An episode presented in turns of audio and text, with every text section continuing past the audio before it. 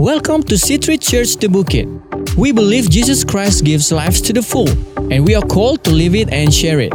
We pray you enjoy this message today. It is so wonderful to be with you today and uh, looking forward to sharing this word. I'm very, very excited about it. And a huge shout out to our wonderful friends, Pastor Jason and Emma Schroeder. You guys are legends. Amazing. We love you and we so appreciate you and all you're doing. And uh, a huge hello to the uh, leadership team and all of our friends there in C3 Hepburn Heights and its wonderful locations, which there are quite a few of. Uh, North Perth, hello, North Perth, and uh, Quinns Beach, fantastic and a, a, wonderful location, I know. And of course, The Bukit in Bali. We love Bali, so a huge shout out to you as well. And not forgetting our wonderful friends who are watching online church. So, a huge welcome to all of the people, all the locations it's wonderful. Well, it's such an honor and privilege to be with you today. And as I said, I'm excited about this message. And Pastor Jason and Emma have, uh, have asked me to share this specifically, particularly in this context of the Beyond campaign you're doing and what you're doing from a missions perspective. And um, first of all, I want to say how proud uh, we are of you uh, and impressed we are with you on all that you're doing, both locally internationally, through organizations, through the mission that you've created in various places. You are doing an amazing work for God, and uh, we're so excited to hear of the things that you're doing and are involved in. And I know you're going to bear much fruit when it comes to those mission efforts. So, uh, congratulations. Thank you for your giving in that space. And we're praying believing with you that you're going to have an amazing impact across uh, the area of Perth and beyond, which is amazing. The title of this message, as you can see behind me, perhaps is the gospel. Now, you may be thinking, well, we know the gospel, of course, that, that's the answer. But in the context of uh, beyond and what you're doing, and particularly in context of mission, I wanted to talk about the gospel to create a biblical underpinning in this area of justice and to understand it not just from a social perspective, but also, and more importantly, primarily from a place of the context of the gospel. Let me read to you Romans 1, verse 16 and 17. Probably, well, not probably, the key verse of the book of Romans, talking about the gospel. It says, For I, this is Paul talking, I'm not ashamed of the gospel because it is the power of God that brings salvation to everyone who believes, first to the Jew, then to the Gentile. For in the gospel, the righteousness of God is revealed, a righteousness that is by faith from first to last, just as it is written, the righteous will live by faith. Uh, of recent times, I've, I've, I've delved into and studied a lot more on what the gospel is. And it's interesting, in our current social and political climate where we're in need of so many answers, I believe the answers are all found in the gospel. Not outside of the gospel, not in, in, in uh, an addition to the gospel, but as we understand what the gospel is and its full expression on the earth, I believe the things that the world is looking for, the answers the world is looking for, and the tensions that we're currently experiencing, I believe the answers, not just to the tensions, but to the problems, are found in the gospel. And here's my, my view I believe unless we understand the true nature of the gospel, what it is, and how it works through the church, our narrative, the sound that's coming from us as a church, will only reflect one facet of human agenda and not truly God's heart for humanity. And also, therefore, no human agenda, secular or religious. And that's as we, dis- we discover that in Romans 1 and 2. Uh, he, Paul addresses the issue of, of worldly agenda in Romans 1, but also the religious answer in Romans 2. And he says, really, neither is the, is the answer. The answer is Christ. The answer is the gospel, because the gospel encompasses all of God's perspective, which is awesome. It's interesting in Matthew 6 9, Jesus was teaching the Gospels how to pray, uh, the Gospels, he's teaching the disciples how to pray. And he said, Our Father who art in heaven, hallowed be your name. And so, right at the beginning of, of the Lord's Prayer, the, what we're meant to be praying and therefore what we're meant to be living out, our, our, our role is to bring God's name uh, and to bring glory to God's name, to hallow his name. And I, I believe we do this by having a revelation of the gospel personally, but also by understanding the full implications of the gospel socially. All right. Today, in these next few moments, we're going to answer, or we're going to ask and hopefully answer three key questions. Number one, in regards to the gospel, who is involved? Who is involved? Who, who, are the, who are the personnel involved in the gospel? Secondly, who is included? When the gospel is real in the world, who is included in that gospel? And thirdly, and this is what we're going to focus on, is what's included. What is, what is the message of the gospel and, and what, the, what is the full facet and what is included in it? So, there are the three things we're going to talk about. Okay, number one, who is involved? I believe the who is involved is answered quite succinctly and totally in Luke chapter 15. And I'm not going to spend a lot of time on this, but just to cover it quickly, in Luke 15, we, it, is the, it is the great parable of the three lost things the lost sheep, the lost coin, and the lost brother. And I believe in those three lost things, we discover uh, the, the who is involved, the personnel, the, the, the, the shepherd that goes and finds the lost sheep really is a picture and an image of Christ, of Jesus. And really, that represents a gospel centered church, a Jesus centered gospel centered church is when the gospel is preached and the understanding ultimately, really, it's what Jesus has done.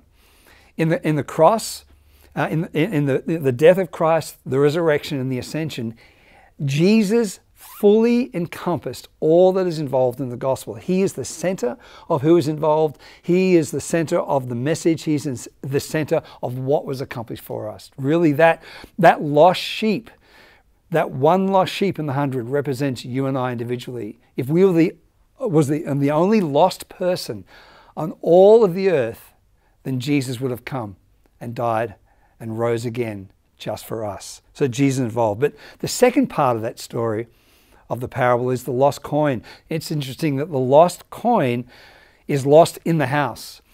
And I believe that the second group of people involved in the gospel is every individual believer and those lost coins that have fallen to the ground, that the role of the church is to discover the giftings, the callings, the grace upon every individual believer and restore them to the covenant of God because every individual believer is involved in the gospel. And that's when every individual believer is involved, we then have the activated church. And, and it's not a pew sitting, a, a watching church. No, it is, a, it is an involved church, an activated church. So every individual believer, every person in your church this morning, whether you're watching online, whether you're in North Perth, whether you're in Quinns Beach, or whether you're up there in Bali, beautiful Bali, you are called. God has called you and graced you, and you are part of the gospel, which is awesome. But the third part of Luke 15 talks about the lost brother, the, young, the younger brother, but we often focus on the younger brother, but the older brother was just as lost. He was the one that stayed at home, but he represents the church. And really, his job was to go out and find the younger brother. And so it, the church overall is involved in the gospel. And really, what we discover here is the missional church, the church that really is thinking about beyond the walls, over the other side of our church activity into our communities, into our cities, into our neighborhoods. And that is really all about the missional church. Okay, so that's the who, who is involved. Second key question Who is included? Who is part of this gospel message? Well, of course, the answer is everyone. Everyone is included. But more specifically, I believe that Ephesians chapter 2 really covers the total gospel message. The first 10 verses of Ephesians 2 talks about the fact that who is, in, who is included is us and God. God wants to save you and, to, and me individually. And even though uh, it's a personal gospel, it's not just about us, but God, first of all, wants to focus on you and, and, your, and save you from all that it is that the world is trying to pull you into. The gospel is for you. And Jesus came, He died for us, and we now have access back into communion with, relationship with God, and we have been forgiven and now live in the grace of God. How amazing is that? So it is us and God. However, verses 11 to 18 of Ephesians 2, the second part of Ephesians 2, talks about not just us and God, but us and others. Imagine, obviously, the cross has a vertical axis and it has a horizontal axis. The first 10 verses of Ephesians 2 really is about that vertical axis, axis, and that is us and God. But the horizontal axis of the cross represents this second part of Ephesians 2, and that is us and others. And it talks about that in the cross, the hostility between us and others has been dealt with. The anger, the unforgiveness. I love it in the gospel that, that God has given us the power to be forgiven, but also the power to forgive. So the gospel is only complete when we, it involves us transacting and working with and forgiving others, no matter what realm of society that is. And so the gospel is complete. God saves us, but then we relate to others and the hostility between us and others is broken down. And at that point, the gospel is complete, which is amazing. Okay, however, third question what's included? I love the writings of N.T. Wright, and in one of his books, uh, Surprised by Hope, and in fact, in many of his writings, he talks about uh, that the gospel isn't just what often the church has focused on over the last couple of centuries, which is evangelism, but in fact, it is three things it is justice, it is beauty, and it is evangelism. Justice, beauty, and evangelism. And that those three things really define and encompass what the gospel is in its entire message. I love the story in Luke chapter 10, verse 25 to 37, which is the story of the Good Samaritan. And it's not a parable, it's actually a true story. And an expert in the law came to Jesus. And it's interesting that this story is in the context of understanding what the gospel is, what eternal life is. And the expert in the law came to Jesus and said, What is, how do I get eternal life? And I love the fact that Jesus asked him, asked him a question back. Basically, what's your interpretation of the law, of the scriptures? What, what do you think? The expert of, of the law answered wonderfully, perfectly. In fact, Jesus said that. He said, You've answered correctly. And he defined the gospel perfectly. And he said this here's what the, here's what the scriptures say Love the Lord your God with all your heart, with all your soul, with all your strength, with all your mind, and love your neighbor as yourself. The problem was, though, he, he knew it, he probably even believed it, but he obviously wasn't doing it. And in fact, to, to try and escape from the responsibility of that, the expert of the law said to Jesus, Well, who, who is your neighbor? Because Jesus said, Well, go and do it, and go and do it to your neighbor. And, and, uh, and this expert said, Well, who, who is my neighbor? So Jesus told him the story of the Good Samaritan. And without going into the details of that story, I'm sure many of you are familiar with it. And, it was, and, and two religious people ignored the plight of a person who'd been robbed uh, by the, by the roadside. So this person was in need, representing, by the way, our world. There is need everywhere in our world. And it is not just the knowing of what the gospel is, it is the an, enacting of that gospel. It is the expression of that gospel. It's interesting that in Jesus telling that story, he ended up not telling him who our neighbor is, but who we're meant to be as a neighbor. In other words, what we are as neighbors. And so I'm, I'm just thrilled at the things that you're doing your projects that you're doing locally, the projects that you're doing uh, globally, because I believe that everything that you're doing from a beyond perspective, from a missions perspective, is actually creating an environment where you are making a difference in those individual neighborhoods. And God has called you to that, which is exciting. You know, um, one of the stories I've talked about for years, and I may even shared part of this with you when I was with you a, a few years ago. Uh, and it's the story of a friend of mine called Peter. And Peter and I went to Sydney University together. And he, I was a Christian at, at university. He wasn't. In fact, he was the opposite. He, uh, he had a, came from a background of, of not believing. He was atheistic. He was antagonistic towards Christians. He was antagonistic towards me. But in spite of that, we formed a friendship and a connection. Uh, we end up graduating from university. And ironically, we uh, both got a job together in the same government agency working as social workers. And God put him my, on my heart. I began to pray for him because I believe that God puts people in our worlds. But here's what happened an opportunity came when I was able to share the gospel with him because I prayed for that opportunity.